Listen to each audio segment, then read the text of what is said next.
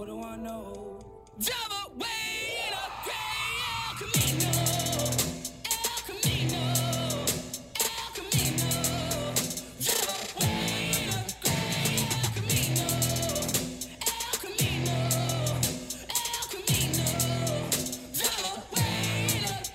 Welcome to Fireside Nets with Spen and Pete, the Brooklyn Nets podcast that you want to be listening to if you're a fan of the Brooklyn Nets. News, reactions, information, and so much more is what Pete and I do on this podcast.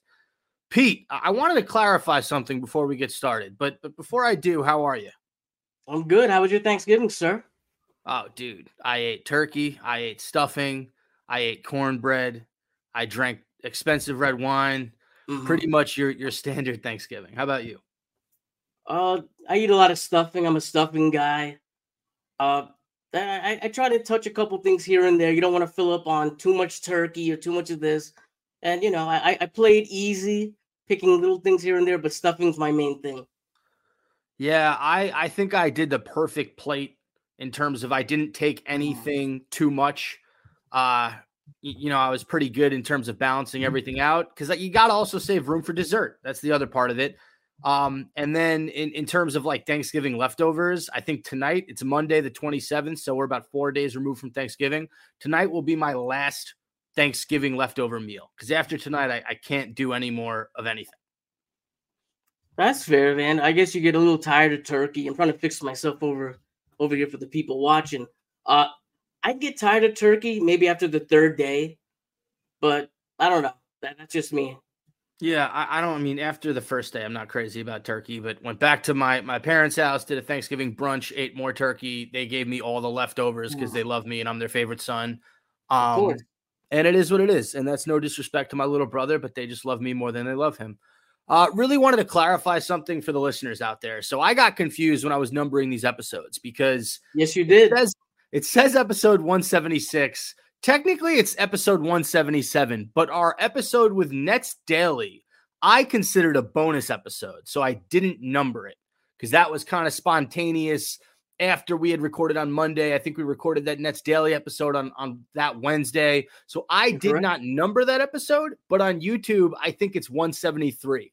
So we have two episode 173s, and this is episode 176 on YouTube. Technically, it's our 177th episode. Listen, whatever you want, bro. You're the boss. It sounds good. I think the fans just want to hear about nets and less numbering of episodes. They they gotta hear about the numbering of episodes before we can Very get important, into any, any nets. It's very important. If you're a fan of Fireside, you're listening, you're freaking out. Is it 176, 177? It's episode 176. Now let's get into these Brooklyn Nets, Pete. Two and one on the week. Have a little uh, back-to-back action where we came up with two victories, which was awesome. Let's get into the, the game from yesterday. Uh, Nets 118, Chicago 109. Pete, this was one of the craziest sort of turnaround games that, that I think we've experienced as Nets fans in a while. Uh, we were down as much as 21 points in that first quarter. We were outscored. Um, here, I, I have the number right here. We were outscored in that first quarter 36 to 36 to 19. 19. That was it. And Oh. and you know, a lot of Nets fans, including myself, were were just disgusted with the level of effort. But in that second quarter, something something happened, and we outscored Chicago 44 to 19 in the second, 33 to 28 in the third. We we couldn't miss from three. I'm gonna you're gonna get into statistics from individual guys in a second, but 25 of 53 from beyond the arc. That is insane. Chicago just had no answer for everybody on the Nets. Just started pouring in threes. Uh, Pete, I want you to read me some stats, but before you do, what were your what was your overall takeaway from you know the Nets just going bonkers from beyond the arc and completely turning this game around? Uh, it kind of reminds me of the Sacramento game. And you have these teams that kind of feel like special. I'm not saying the Nets are going to win a championship, but when a team has this kind of camaraderie, you get games like this. And not to mention the Bulls are a, a hot mess. If you watch the first quarter, you saw the Bulls hitting 8 to 12 from 3. The game, I think they started the game on a 30 to 9 run. You see, you check the scoreboard, without checking uh what am I saying? Checking the stats without checking the scoreboard. You see DeRozan put up 27, Coby White put up 23, Zach LaVine put up 20, Patrick Williams 20. You're like, the Nets probably got crushed. Right? It, it just I, I I enjoy games like this that this is what kind of draws us back in as Net fans that we kind of see the potential in this team. Yes, the Bulls suck, but I don't care. I, don't, I really don't care. Fuck everybody. What was cool about this game, right? And I think in the Sacramento game you're referring to, that comeback happened in the second half. And normally, when you come back in a game, you don't come back after the first quarter. This game was a completely different game from quarter one to, to quarters three through uh, two through four. And it just showed you the difference in, in terms of who the Brooklyn Nets are and who the Chicago Bulls are. Pete, the Chicago Bulls are 5 and 13. But I'll tell you this, they they might have, you know, a better starting five on paper than the Nets, right? With LaVine, DeRozan, Patrick Williams, Vucevic, and Coby White. That might be a better five than Dinwiddie, Bridges, Cam Johnson, Royce O'Neale, DFS. A little bit more top heavy. I think Coby White is probably the weakest name in that starting five. Um, but there's a difference because the Nets have chemistry.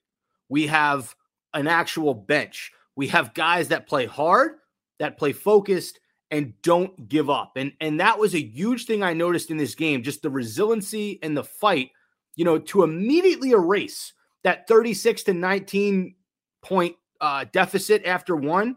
Not a lot of teams can do that as quickly as the Nets did, and it was phenomenal. So I I, I want to get into some of these statistics because just almost everybody who played, with the exception of Armoni Brooks, who saw four minutes, played really well for this Brooklyn team, and that that was eight guys. So talk to me about some statistics um, from from some Nets that you know were call out worthy. Dinwiddie, 24 points, seven assists. O'Neale put up 20 points, nine rebounds, he seven uh, of 11.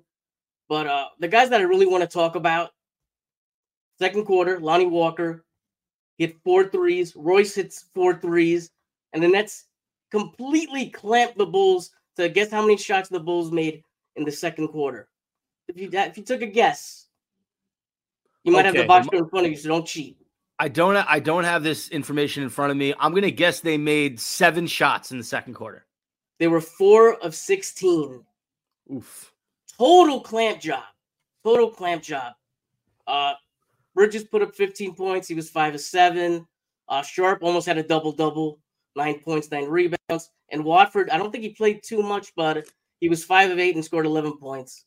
Uh, I think I mentioned everybody pretty much worthy, but uh, man, I, can't be upset after a game like this. What was it like a week or two ago? The Nets made a comeback, and I was kind of shitting on you because it wasn't like a grind game. This is a grind game. This is the second game of back to back. These guys are tired and whatnot. You have guys cramping, being pulled out of games. You don't have Claxton, and they wanted to pull off a win at like this. This is a team that you could build on. Oh, by the way, and Jacque Vaughn did a great job. By the way, I thought he coached this job, uh, coached this game amazingly. Just saying. Yeah. No, I um I 100% agree agree with you. Ni- nice job on you know on Vaughn um in terms of his substitutions. Um Lonnie Walker and Trendon Watford for me have just been so impressive off our bench. Walker comes in, he gives you that scoring punch. It seems like he hits every single open three, man. Like he hits a he was he was 6 to 10 from beyond the arc. Um you know, every baseline three that he takes, it seems like it's going in. So love his effort. And then Trendon Watford, I mean, every time this guy plays, he gives the Nets efficient minutes. 11 points in, in 17 minutes, five of eight from the field. You know, he, he's able to handle the rock. He's another ball handler. Um, he attacks the rim, I think, more efficiently than almost any net, any other net does. He's able to sort of use his body as a shield between the defender and the ball, and just the angles he gets to, the touch he has around the rim, the floaters. Uh, and he's good for uh, you know one or two threes a game. Like he came in, the Nets were Well, rolling he from can knock him beyond the arc. down. He can knock him down. Watford hit one top of the key, just boom, nothing but net. Um, so I, I love the minutes those two guys have, have given Brooklyn. Um, and Royce O'Neale, uh, shout out to Ian Cart. He- he's uh, one of our top YouTube commenters. Uh, he said it's about time Royce O'Neale showed up. Um, really strong performance from Royce. Y- you know, there are times with the Nets offense where maybe Mikal doesn't necessarily have it. You saw Cam Johnson cramp up in this game, so he only put up 10 points in 22 minutes. Um, and obviously no Cam no Cam Thomas either. So you're always looking wh- where is that other scoring punch going to come from, Pete?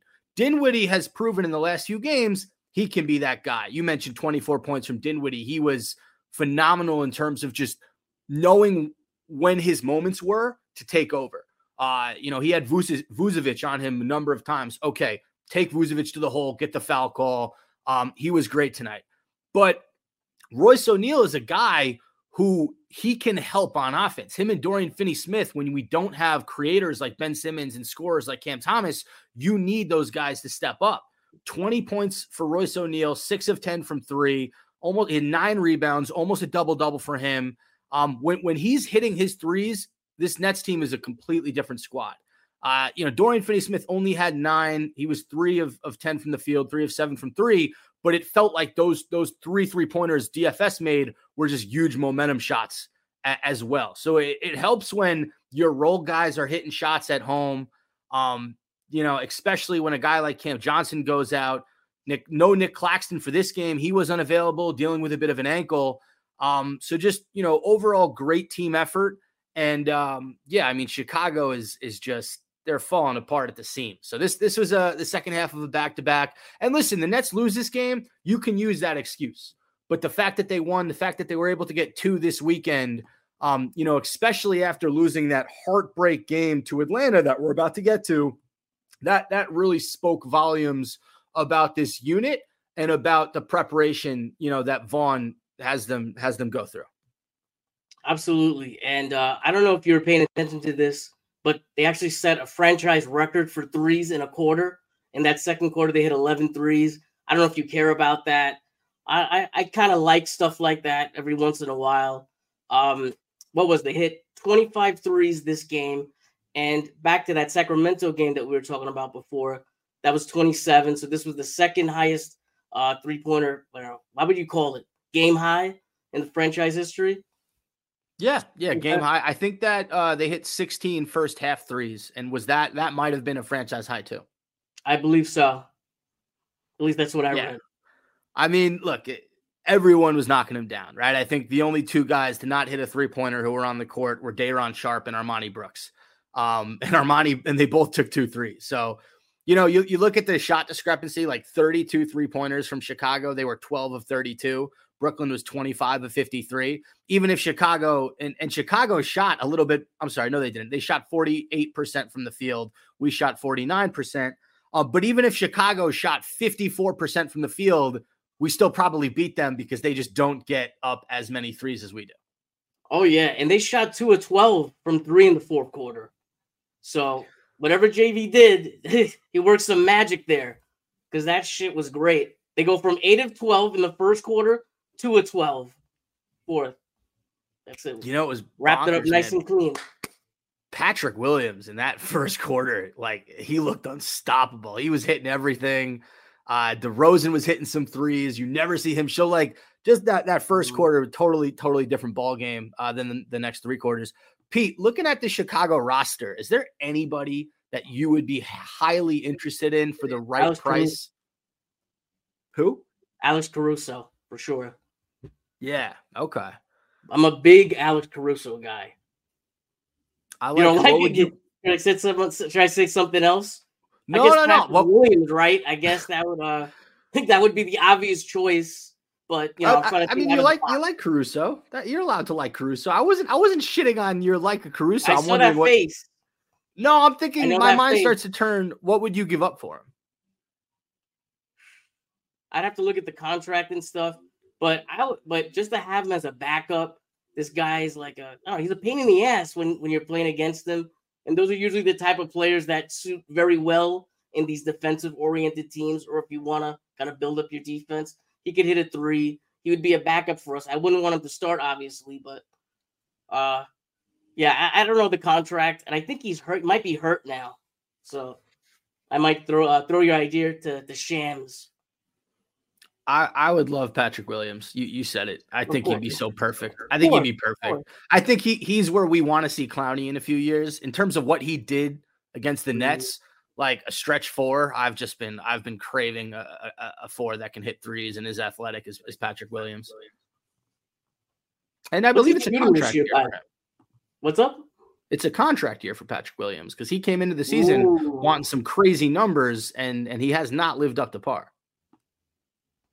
What's he at? What what exactly is he asking for? That would be wanted, like- interesting. He's still young.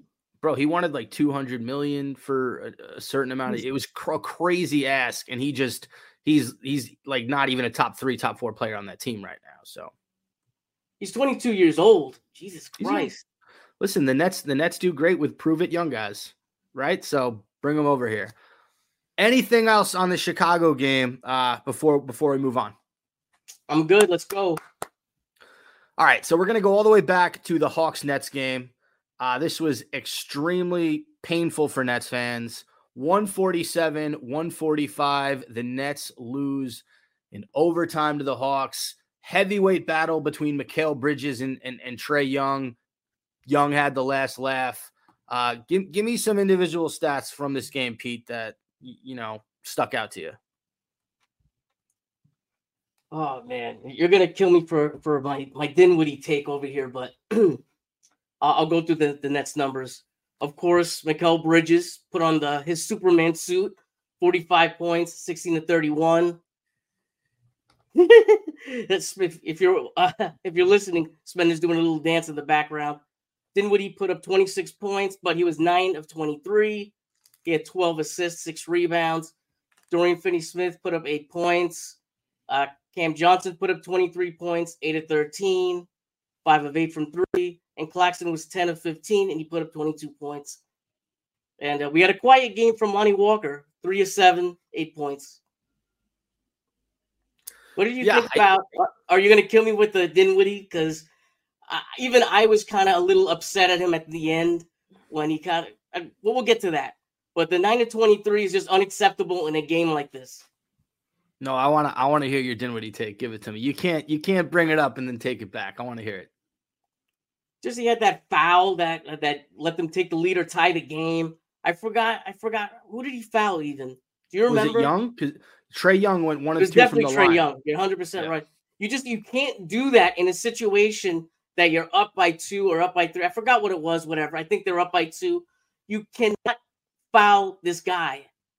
Luckily, you know what I mean. Like that, you know, they were still able to make it to go to overtime, but they were about to seal a win, and you just took you took a win. Imagine if they would have gotten that win. We would have had three in a row. The Nets were up one. So if Oh, Young hit both, if Young hit both, the game would have been over. He missed the first one, made the second one. I feel like he missed a couple free throws. You know what sucks? This game was like a week ago. So it's like I'm having trouble remembering everything.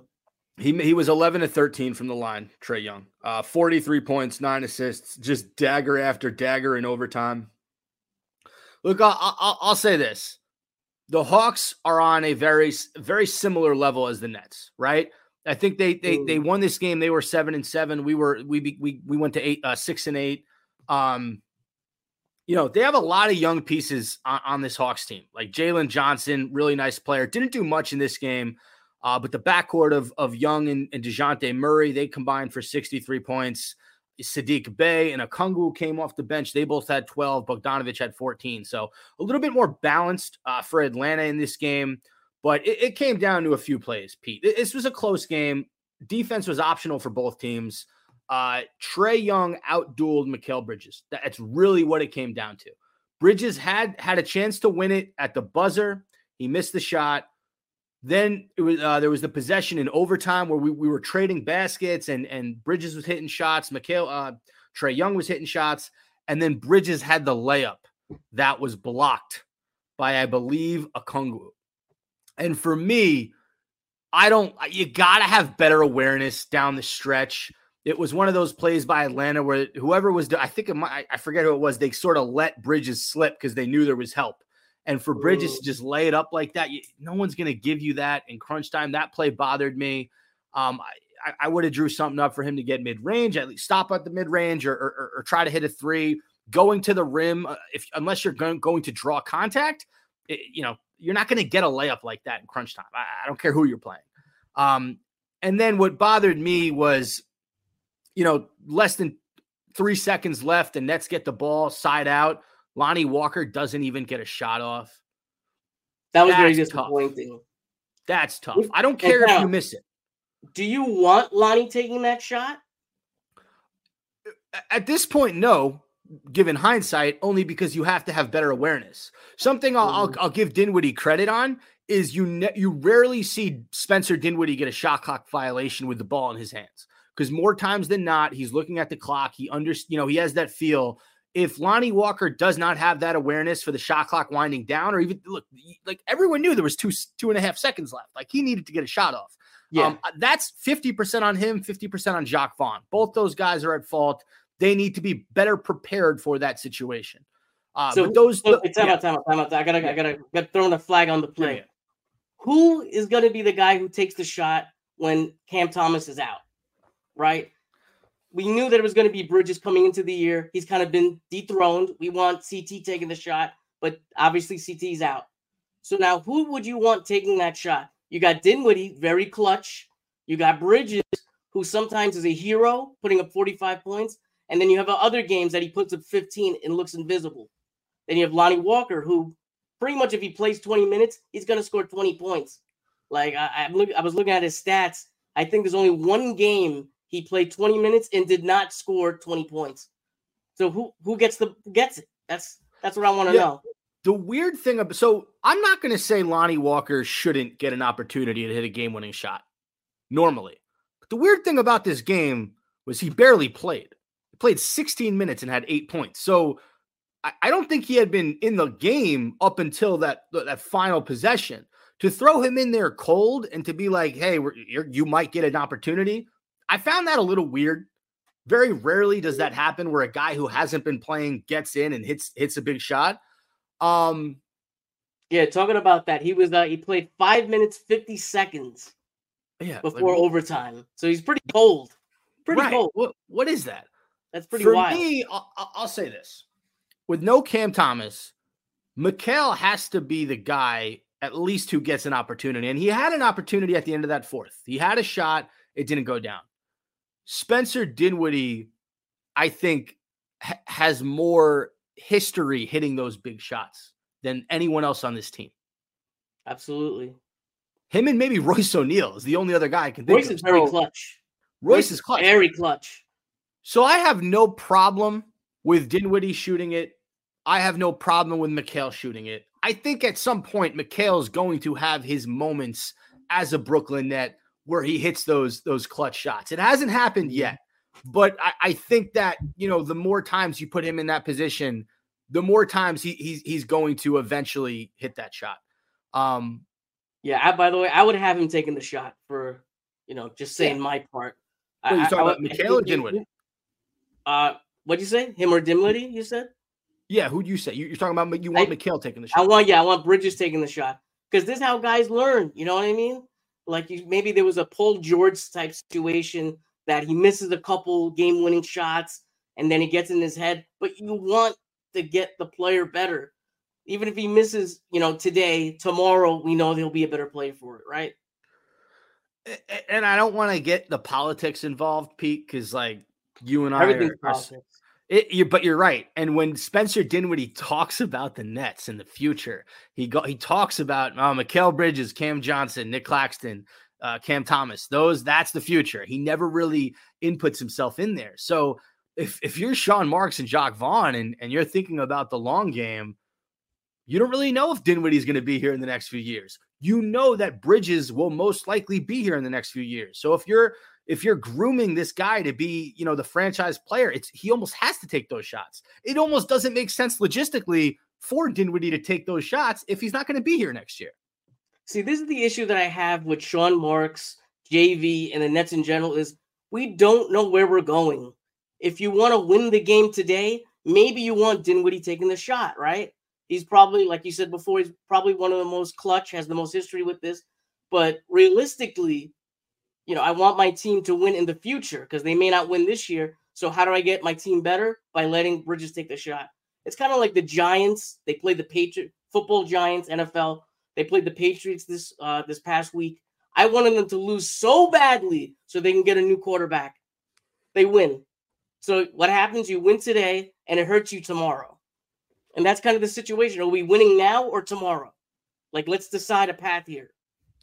Yeah, the, the thing I'll say about Mikal Bridges is I love the fact that his mentality it, it, it never wavers. Like he knows who he is, he knows what he's capable of. He doesn't get down on himself. So that part of it, I'm not worried about his mental because he's shown that despite his early season struggles, he's he's mentally strong.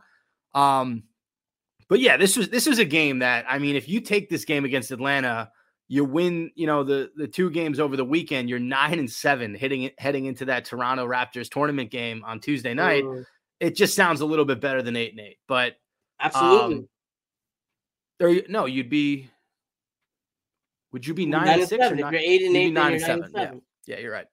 The one guy on on uh, Atlanta that I would just love to eventually have is uh, Bogdanovich. Like he was a plus 17 in this game, and he was five of 15 from the field with 14 points. But he's a plus 17 because the pressure that he puts on defenses, man, like he is just oh, he's he's a hooper. I freaking love I love Bogdanovich. I, I would absolutely love He's him. to very good. Nice player. Um anything else on this Atlanta game other than the fact that it, it absolutely ruined my night, I think on what Wednesday? Yeah, Wednesday. Yeah, that sucked. But let's go on. Let's go. All right. We had the Heat game on Saturday. Uh, this was essentially the Brooklyn Nets versus the Heat, the Miami Heat B team. Won this game 112 97. No Jimmy Butler, no Bam Adebayo, no Duncan Robinson, no Tyler Herro for Miami. Uh, their starting five was Kyle Lowry, Jaime Jaquez Jr., uh, Haywood Highsmith, Thomas Bryant, and Josh Richardson. So not a great starting five, but we did handle our business. Uh, hit me with some stats from this game, please. Caleb Martin put up 22 points off the bench. He was 9 of 18. Jamie Jarquez Jr., uh, hopefully I said his name right, 8 of 15. He put up 18 points. Nice player. Really, Yeah, I, I like him. I, I wasn't too hot on him after the after the draft, but he, he's he's growing on me. He's definitely growing on me. He, Uh, he's kind of a better version of Trendon Watford, In a way, I guess you could say right? that. Similar. In a way, similar. I- I digress. Go on. I, like I said, I wasn't hot on him, but either way, you had Bridges shooting eight of 19. He put up 24 points. Uh, Cam Johnson put up 19 points, eight of 13. Dorian Finney Smith, 16 points. Dinwiddie, 14 points. Claxton, 13 points. All the starters were in double digit scoring. And uh, I have it over here. I believe the Nets starting five were nine of, nine of 23 from three, 69% when you got a game like this, I, I love it. We're just coasting. We're just coasting. Yeah, here, here's what you need to know about this game. We beat Miami in every single quarter. So if that happens, even in the fourth quarter, we outscored them by one. So if that happens more times than not, Pete, you're going to win the basketball game. Um, it was By nice the to way, see. did, Yeah. did you see, like how many points that they actually Miami actually scored? 22 points in the first, 23 points in the third, 21 points in the fourth. If you hold a team under 24 points for three quarters, you're a nice you're, you're gonna be in a nice spot.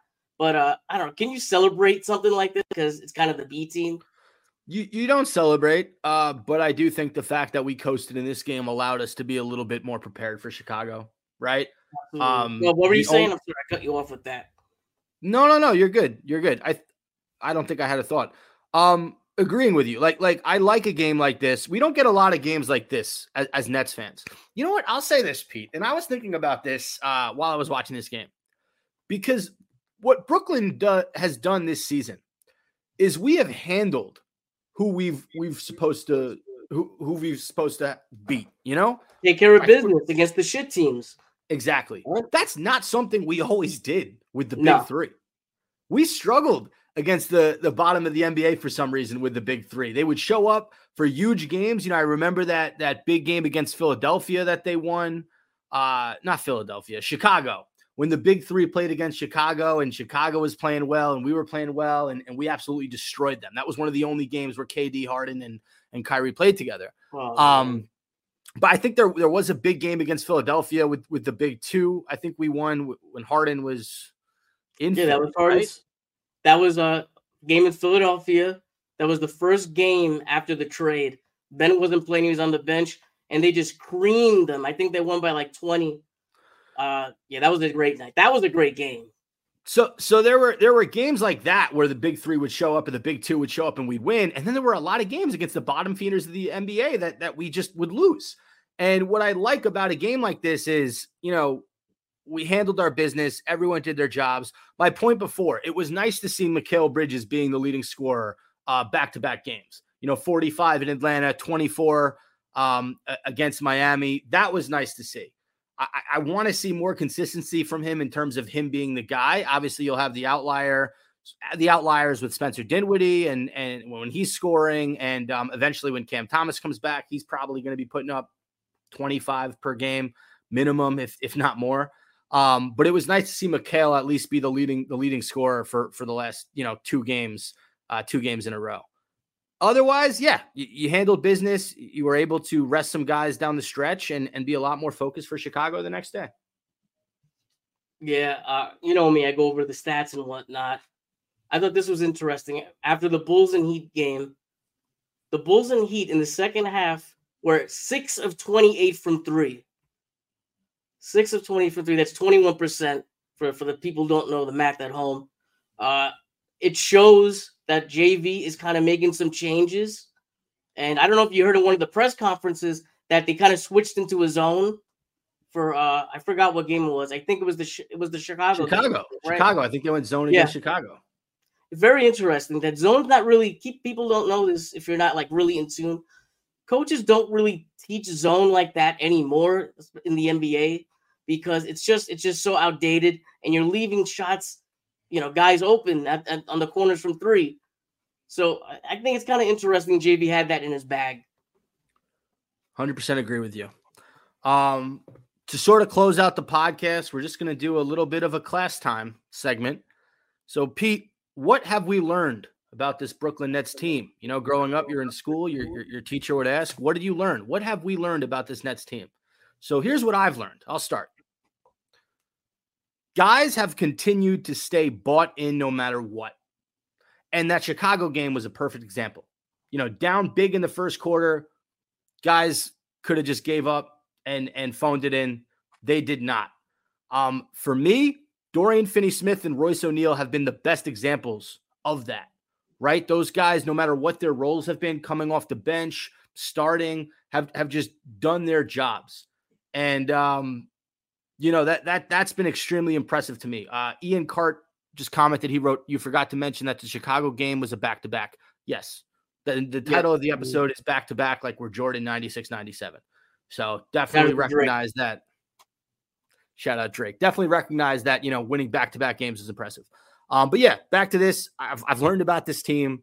Guys are bought in from DFS to Royce to Day'Ron Sharpe to Armoni Brooks, all the way to the top to Mikal Bridges, Cam Johnson, you know, even Lonnie Walker coming off the bench. Everybody is is bought in. Trendon Watford, he plays his role perfectly. Uh, it- it- it's just been you know a joy to see. And Pete, the one guy that if he if he can stay consistent and stay bought in in every single game, I just think the Nets are a much better basketball team. Is Spencer Dinwiddie? You don't You think know- he'd be bought in though? Well, he's on a When- contract year. When Ben Simmons has played and and Cam Thomas is out there, we have seen some inconsistent games from Dinwiddie this season. That's all I'm saying. That's fair. I'm not gonna jump on you. Uh, I think that's more role, but I think that's gonna be ironed out. But you know, he's gonna have a bad game at some point, right? Uh, what I learned is I don't know if this team needs needs Ben Simmons as much as we thought we needed him going into the year. We talked, uh, we we texted each other during one of the games, and uh, I totally forgot about Ben Simmons. I totally forgot about Ben. Sim- It's just shocking how much we're talking about. Oh man, you know, we're only gonna go as far as Ben Simmons, and now we're playing games, and uh, he's kind of forgotten. And I, would you put him in the starting lineup if this team continues winning? we're playing with a hot hand type of uh, offense, right? Do you want him to come back and just jump into the starting lineup? Politics would say yes. Hot hand would say no. You know, Pete, I'm gonna be honest with you. I'm sick of fucking politics. Suck, man. It sucks. Presidential co- uh, year coming up, so sucks for you, man. You you to see throw that in what what Dinwiddie does is able to do when he's the ball handler, when he's bought in. I mean, he manipulated Chicago's defense on so many possessions on Sunday. Uh, pick and roll, hitting floaters in the lane, getting guys wide open threes. Not that Ben Simmons doesn't do that, but with Dinwiddie, you have that scoring threat. Dinwiddie can go for mm-hmm. 25, 26 if he's feeling it from three. So, you know, I agree with you that it's easy to forget Ben Simmons. And then that sort of makes me think if you're Sean Marks, would you look to move Ben Simmons around the deadline to bolster the rest of this lineup? I don't know. Can can Spencer. Dinwiddie and Ben Simmons coexist? Because Pete, we were talking about Dinwiddie not being here after the deadline, but Dinwiddie's been looking really good the last few games. Man, I've been thinking to myself, man, you know, I'm the Dinwiddie guy, so I kind of like I can't go too hard with this, but in like looking at the numbers now and like, man, I would like to see him back on the team next year. You know what I mean? Taking take emotion out of it, just looking how he plays with the offense and how everyone's kind of meshing, and it looks good and it feels right. Uh, let me ask you a question. You know, Mikal Bridges is is sort of. I mean, Cam Thomas is out right now. He's the best scorer on the team, but Mikal Bridges is the leader of this team. If you're Mikal Bridges, do you like playing better with Spencer Dinwiddie or Ben Simmons so far this season? If you had to choose, Whew, you'd have to look up the stats to see who gave him the ball more. But um, I would say Dinwiddie, and for this reason, he gives you a little more. He gives you a lot more. I shouldn't say a little. He gives you a lot more spacing. You don't have to worry about Ben's man sagging and you know Mikal hitting a wall. It- it's a big Yeah. difference, man. It's a big difference, especially if you got Clax there. So you got Clax, Ben, and their guys kind of sagging. It makes Bridges' job so much harder. yeah, I. I don't know. I, agree with you. I look at I look at the eye test. I see when when Dinwiddie scores, Mikal Bridges is visibly happy for him. Like he, he daps him up, little things like that. I don't see that a lot with Ben Simmons and Mikal Bridges. You know why? Why? Because oh, Ben Simmons doesn't really score. Gee. It, it's not a diss. I mean, yeah, when when, when he gives Mikal an assist, I'm sure the two guys dap up. But I think what Mhm. Mikal loves is, hey, if I'm not putting up 45 a night, I can I can count on Dinwiddie getting 15 to 20 if And Ben only- Simmons isn't there. And not only that, we're asking Bridges to cover maybe the other team's best player, right? So sometimes he's not going to be able to carry the team like we'd like him to. It's nice when you have CJ in the corner, you got Dinwiddie in the other corner or on the top of the key. You have a little more spacing out there.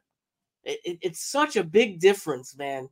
It's a shame because Ben does open up the offense in some other ways, but do you feel the way that that the offense kind of needs to quote unquote needs to be opened up for Mikal is kind of more uh Dinwiddie esque rather than Ben Simmons esque? I do. I I 100% feel that way. And and you know the other thing I'll say is when Cam Thomas plays, I don't see Mikal Bridges get as excited when he hits shots. And the reason being, I don't He's think that hog. Cam Thomas is giving. Yeah, no, you're right. He's a ball hog. He's not giving Mikal Bridges the ball a lot.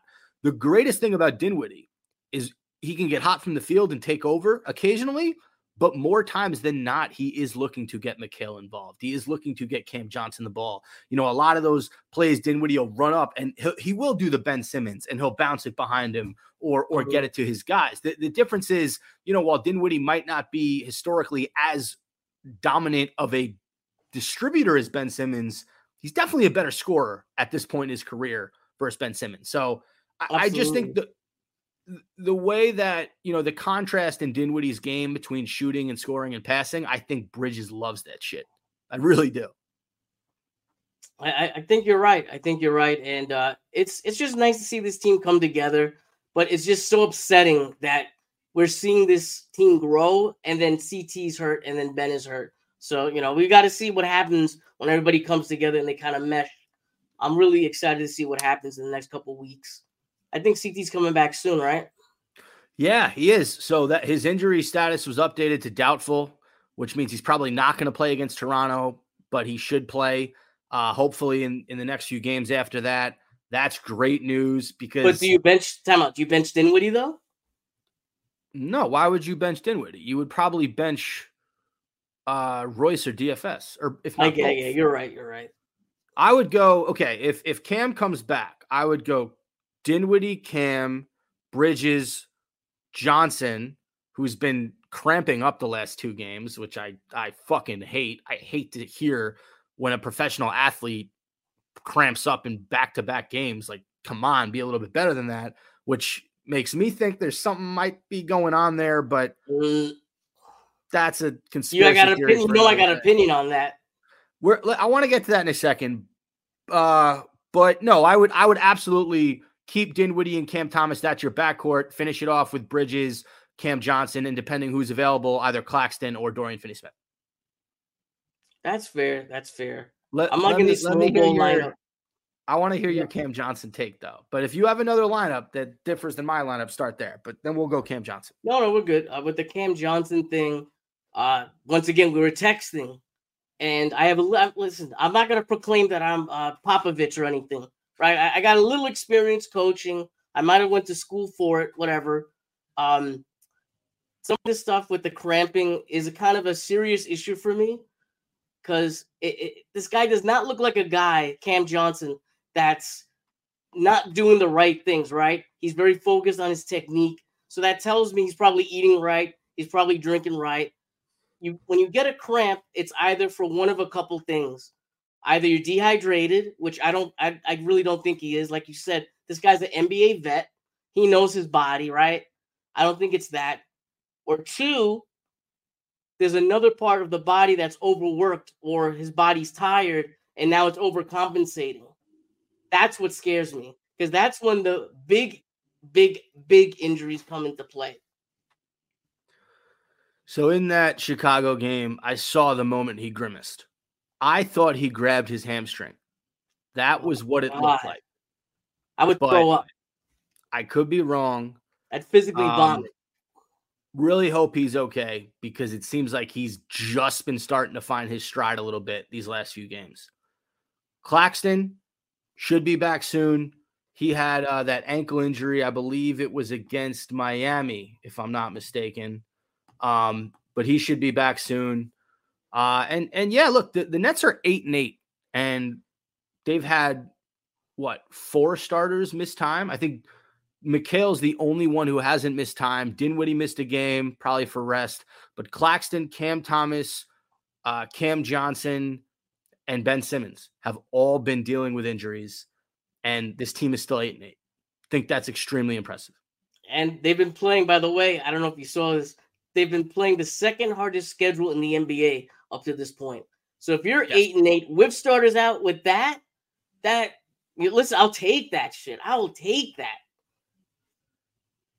Pete will take that shit. You heard him. I will, yeah. You're expecting Would more. your, would your starting five be any different from mine uh, it- when Cam comes back? No, I, I think you nailed it. I, I think you. I, I I would say about the same thing, if not this exactly the same thing. I'm trying to think in other scenarios that I might change it up, but uh, I probably keep it the same. I'll also tell you this.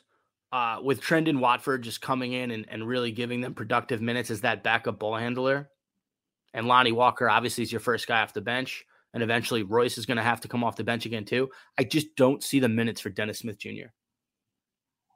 No, he's gonna have to play better if he wants it. But then again, JV likes him a lot. I know, but who like he's going to take minutes away from Watford, and Watford is just better, man. He's just a better player than You Dennis. Smith sound Jr. like you sound like a kid for Christmas, but he's better. It doesn't matter if he's better. It's who the coach likes. yeah, I, I have no, I have no, I have no rebuttal. You just, uh, you just answered me. I you just apologize. put was a me, you put me in the in the corner, and I, I just need to go get my bottle and and play with my toys because that was that was oof. That was a takedown. You just DDT'd me. It happens, bro. We gotta go. We all go through it. Damn, damn, bro. um, And listen, the, the plus side to everything we've talked about, you know, we talked about the Nets beating the teams that they're supposed to beat. They're 5 and 0 against teams under 500. Uh, they're 3 and 8 against teams over 500.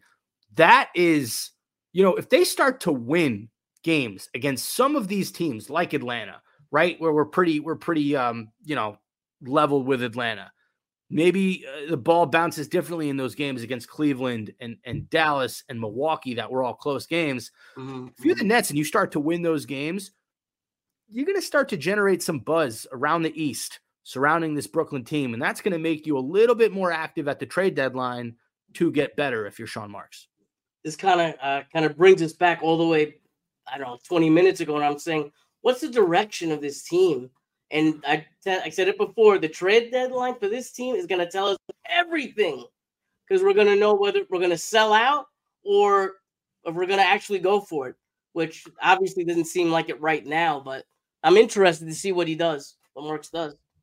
Pete, final question for you, and then the, the podcast is over. Mhm. If you have to trade one player before the deadline, Ben Simmons or Spencer Dinwiddie, I would do Ben just to get rid of the contract. But I do have a golden nugget, by the way.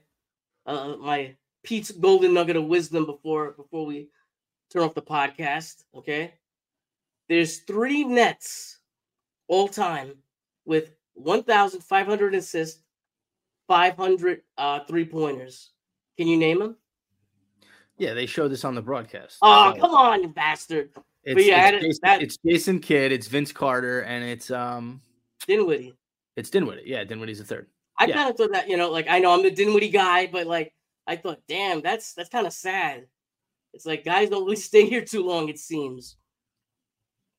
By the way, I, I think even giving every given everything that Dinwiddie's done for the Nets, I think I'd still trade Dinwiddie over over Ben Simmons. I think I'd let Dinwiddie go, make Simmons your point guard, uh, get better because I know there are playoff teams that can use Dinwiddie's services. So you move him for for a, for another key piece for this Brooklyn team, and then you're in business. And I say that because we both know when Cam Thomas and um, Ben Simmons come back, Dinwiddie's production is just going to fluctuate like crazy.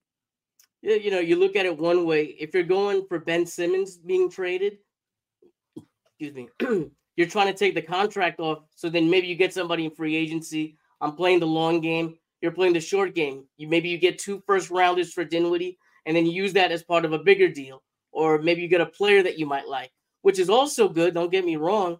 Uh, I just think the Ben Simmons contract is such a clamp on on on Sean Marks that I would love to get that off our books. But you know, we'll see what happens. We will Happy see what happens. All right. Thanks for everyone who listened. Uh, shout out to Ian Cart, by the way. Uh, had a lot of comments, and he said he the was happy that he was happy that we cleared up the issue with the episode numbers. So the fans do appreciate it. Um, thanks to everyone for listening to another edition of Fireside Nets with Spen and Pete. Uh, Pete, any final words for the listeners? Uh, follow me at NetFans, you know, and uh, check out the YouTube also at NetFans, you know, if you don't know by now. And uh, that's it, man. Happy Thanksgiving, happy holidays, and go Nets. Go. Catch you on the fireside.